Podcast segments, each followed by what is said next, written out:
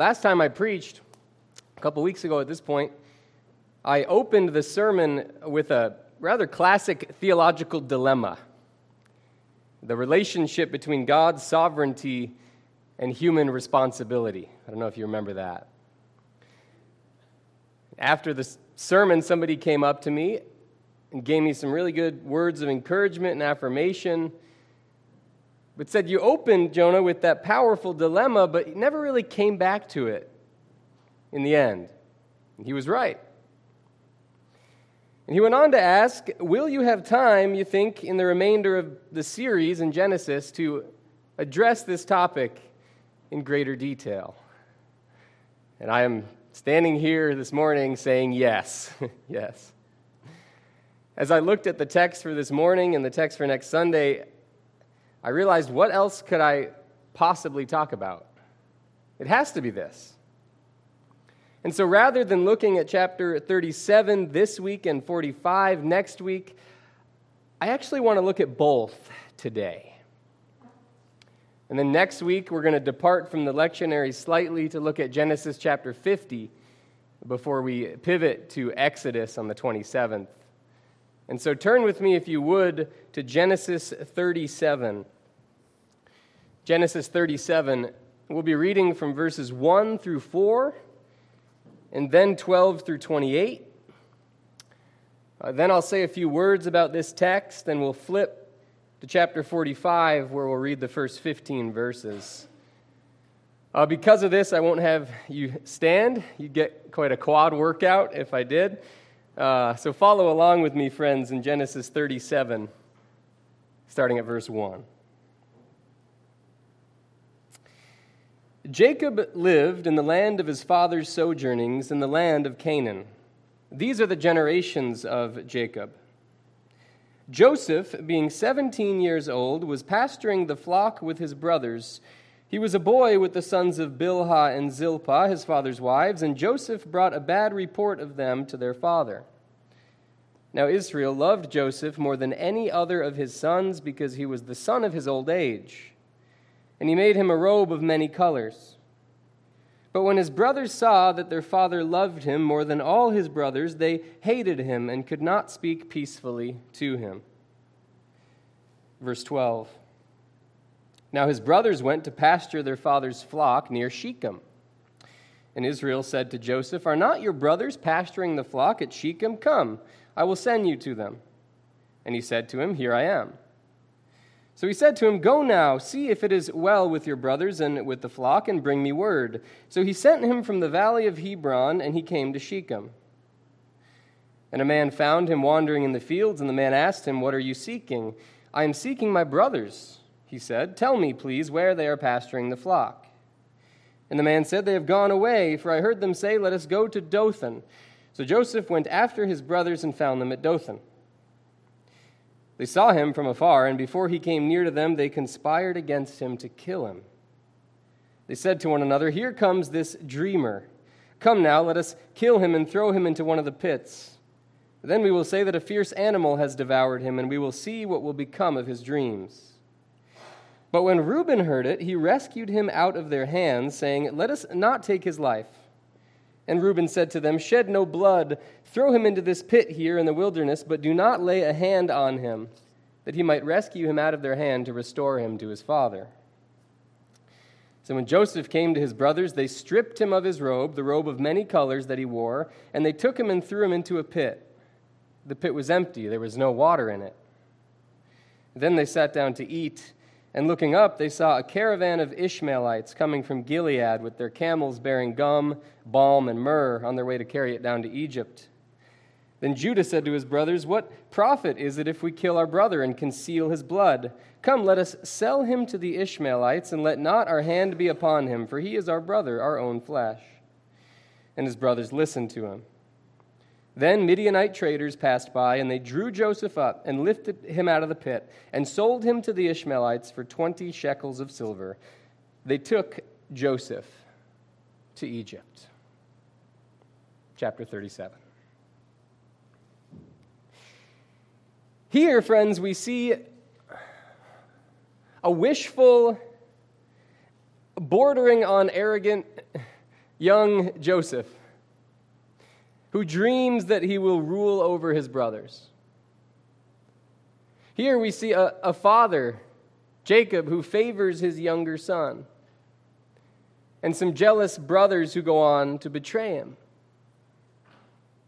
In the end, we see human beings freely acting in accordance with their makeup.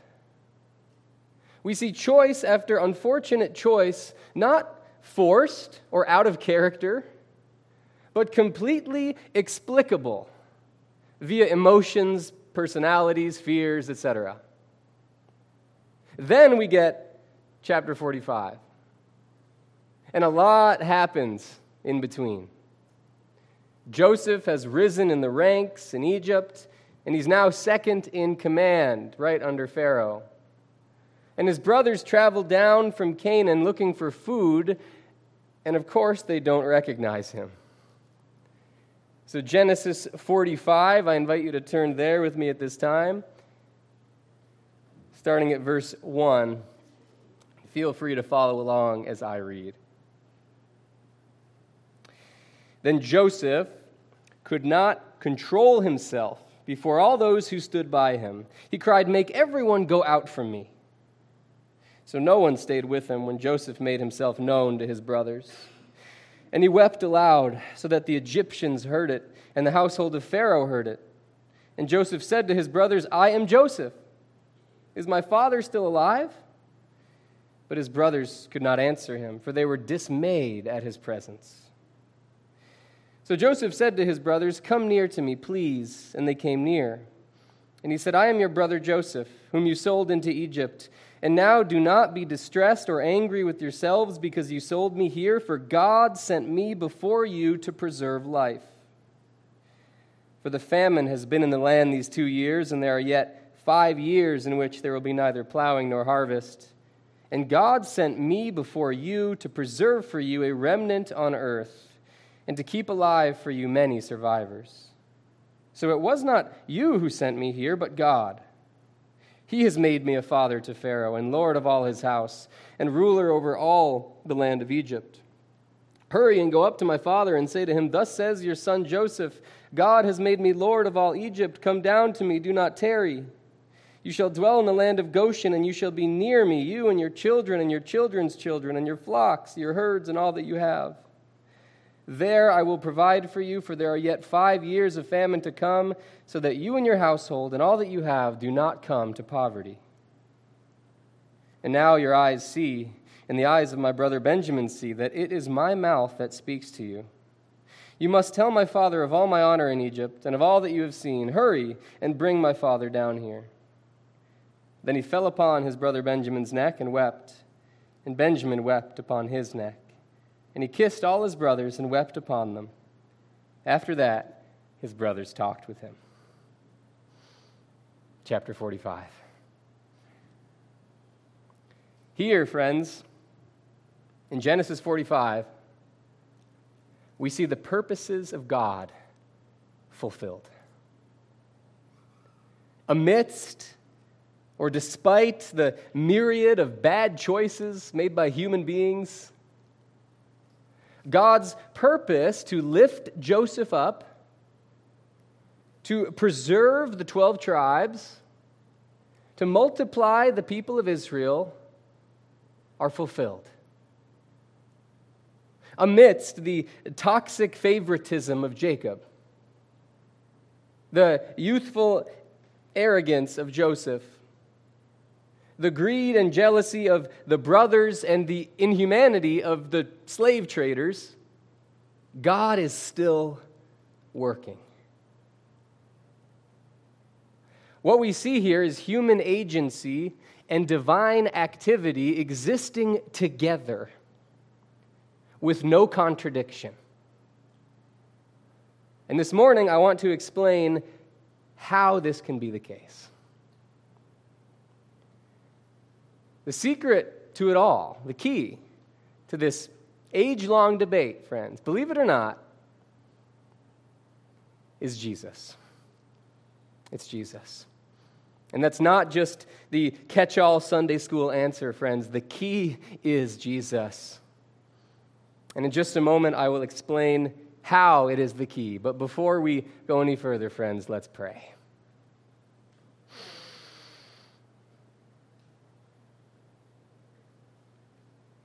Father, thank you so much for not leaving us alone, giving us your spirit, but also a book, the Holy Scriptures. A book through which you reveal yourself still today to a people hungry, hungry for that revelation. Help us, Lord, to see clearly what it is that you have given us in Scripture, to see what is there. And even if we can't fit it together in a way that is satisfying to us, help us to accept what's there and to thank you for it. Lead us into the truth, a truth that affects the way we live, that makes us more like you every day, Jesus. We love you and thank you for this privilege. In Christ's name. Amen. So, God's sovereignty and human responsibility. Those are the items on the table for us this morning. And what I'd like to do first is give you a kind of overview of the debate in very, very broad strokes in one sermon. Uh, there are kind of two classic directions in this debate. And uh, let me just say, when I interviewed for this position, I was asked where I stand with regard to those positions, and I was asked if I could tolerate a church that is composed of folks of both persuasion. And uh, I said yes. And so, in the history of the Baptist tradition, you have the general and the particular Baptists who were very distinct at one time, but over the years have come together. And even in this church, we have a, a diversity of opinion on this issue. And so this is a very live topic question for us today. The first solution that I want to present to you is one that has been offered by many throughout history. I'll, I'll, try not to name names, denominations, traditions. But this solution claims that God causes human beings to do what they do in order to accomplish his purpose. And again, I'm painting with broad strokes here, but that is the general idea. The thought is for God to be truly in control, truly sovereign, he must directly influence or control all activity in the universe. And the major criticism of this solution is that in this case, it doesn't seem that human beings are actually free agents, since God seems to tinker with their will. That's solution one. Again, broad strokes. Now, solution two, on the other hand, claims that God knows what human beings will freely do and articulates his plan accordingly. So he sees what humans will, will do with their own free will, and he says that that is my plan. For humans to be truly free, says this view, their actions must be undertaken with no external influence, no one pushing on their will. The major criticism here is that God isn't actually sovereign, since humans and their free choices determine what his will is. Those are, in broad strokes, the two directions of the debate. Now, this, like I said, is a debate that's been going on arguably since the fourth century. And it's one that has been very live in my own life. I remember debating it in college, in the dorms. Yeah, that's what you talk about at Bible college, is this kind of thing. And then, of course, in seminary, and I've had a number of conversations with people here in the past few years. But only recently, friends, did I discover that both positions, both directions, rely on a rather key assumption. Both solutions assume that God and human beings exist on the same level of reality, and that their actions or their will, in other words, compete for space. Now, to illustrate this assumption, I want you to picture a chair, an empty chair. I really should have brought, I guess we have one, but picture a chair. And you want to sit in the chair, so you start walking toward it. But as it turns out, your friend Tom, Tom sits in the chair before you. So Tom is currently sitting in the chair. For you, a physical, tangible human being, to sit down in that chair right now, what has to happen first? How does Tom's sitting in the chair relate to or inhibit your desire to sit in that chair? Now, my thought is unless Tom is dressed up like Santa Claus and you're a child at the mall before Christmas, you cannot both sit in that chair at the same time. That would be a problem. Your existence and Tom's existence compete for space because they're on the same level. For you to sit in that chair, Tom needs to get up and leave. You can't fully sit in that chair at the same time without some contradiction of the laws of nature. And, friends, this is how some tend to think about God's sovereignty and human responsibility. For God to be truly sovereign, some say, for Him to sit in that chair, humans must lose just a little bit of their free will. Or for humans to be truly free, for them to sit in the chair, God must lose just a, little bit of his sovereignty. Now, this assumes, though, that God and human beings exist on the same level of reality, that their wills compete for space. But, friends, this simply is not true. Let me give you another illustration. I want you to imagine that a dishwasher has been installed. Now, a dishwasher is a combination of metal, plastic, rubber, probably other materials.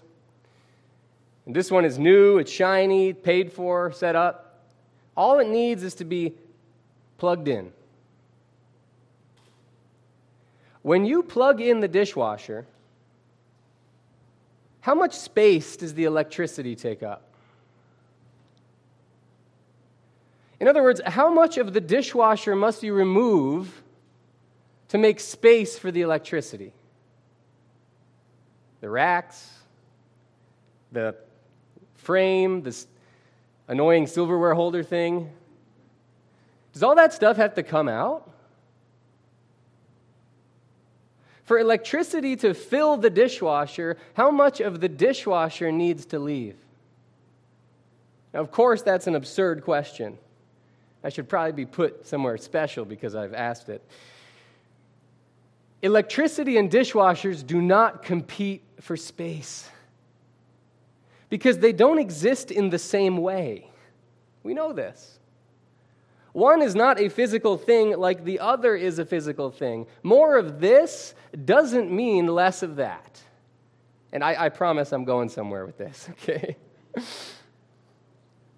Friends, in the person of Jesus Christ, we, if we're Christians, profess there to be 100% humanity and 100% divinity there at the exact same time. If you do church history, you'll see that many have struggled with this, claiming that Jesus had to be less than human to be fully God, or vice versa. But anything less than 100% of both would actually qualify as heresy in the history of the church. Jesus can be both fully divine and fully human at the same time, just like a dishwasher and electricity can be fully present at the same time. Divinity and humanity, like electricity and matter, they don't compete for space. In Jesus Christ, we see that more of God doesn't mean less of humanity. In Jesus Christ, we see a genuine human being with a personality, with DNA, with certain drives and desires, who is completely and fully active at the same time as the eternal Son of God Himself. That's what we claim as Christians. Now, what this means for our text this morning is that God can be acting completely while human beings act freely with no contradiction whatsoever because of Jesus. Because of Jesus. Only because divinity and humanity exist differently can this be the case. What this means then is that Jacob can freely show favoritism. Joseph can freely flaunt youthful arrogance. And the brothers can freely vent jealousy, and God's purposes are still somehow fulfilled. To pose that God's will butts against or competes with the will of human beings is to pose that they exist in the same way or on the same plane, but they don't. If they did, you could never have 100% of one and 100% of the other, as we confess to be present in the person of Jesus Christ. You couldn't have it. God and creation do not compete. God's not a thing like you and me. So while you and I can exercise our complete and utter free will, making deliberate choices on the basis of personality, experience, logic, God can still be said to be completely sovereign throughout. Both can be true. I then would discourage you from claiming that all of Jacob's, all of Joseph's, all the brothers, all the traitors' actions were directly caused by God and not freely undertaken by those actors. Because this assumes that the only way for God to be in control is for him to hijack the will of human beings. This is false. At the same time, though, I discourage you from claiming that all of Jacob's, all of Joseph's, the brothers, the traders' actions were so free that they're exempt from God's guiding hand or unusable in his plan. This assumes that the only way for humans to be free is for God to sit back and look into the future and call what he sees there his will. To say it again, friends, the will of God and the will of humans don't butt against each other. It's not a zero sum game. More of this doesn't mean less of that. So, after years of struggle with this issue, and I have struggled with it, I believe today that God is the sort of being who can be simultaneously sovereign over all things while allowing creatures to freely choose with absolutely no contradiction. I think the Bible we possess presents us with human beings who make completely free choices, and with a God whose will is never thwarted, never threatened by any human decision. We don't have to choose one or the other. So, to come back then to the dilemma that I raised a couple weeks ago, God's sovereignty doesn't infringe on human freedom and human freedom doesn't infringe on God's sovereignty. Humans are free, God is sovereign, both are true. Now, only because God is other, divine, and thus different from things like you and me. Only because of this can he work in this way. And in the person of Jesus Christ, and in spirit filled believers like you and me, we see this paradox on full display. You, friends, you have the freedom to make good, thoughtful, godly choices. You do. God is not forcing your hand. Yet God is sovereign and in control somehow. Which means that even when, not if, even when we make the worst choices, choices which cause real people to suffer, God's mission is still fulfilled. This week, friends, I want you to just be encouraged by these truths.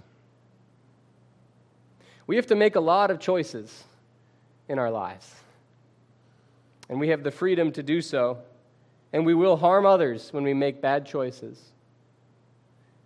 But I want you to know that God and human beings can be fully active, fully present to one another with absolutely no contradiction. Let's pray.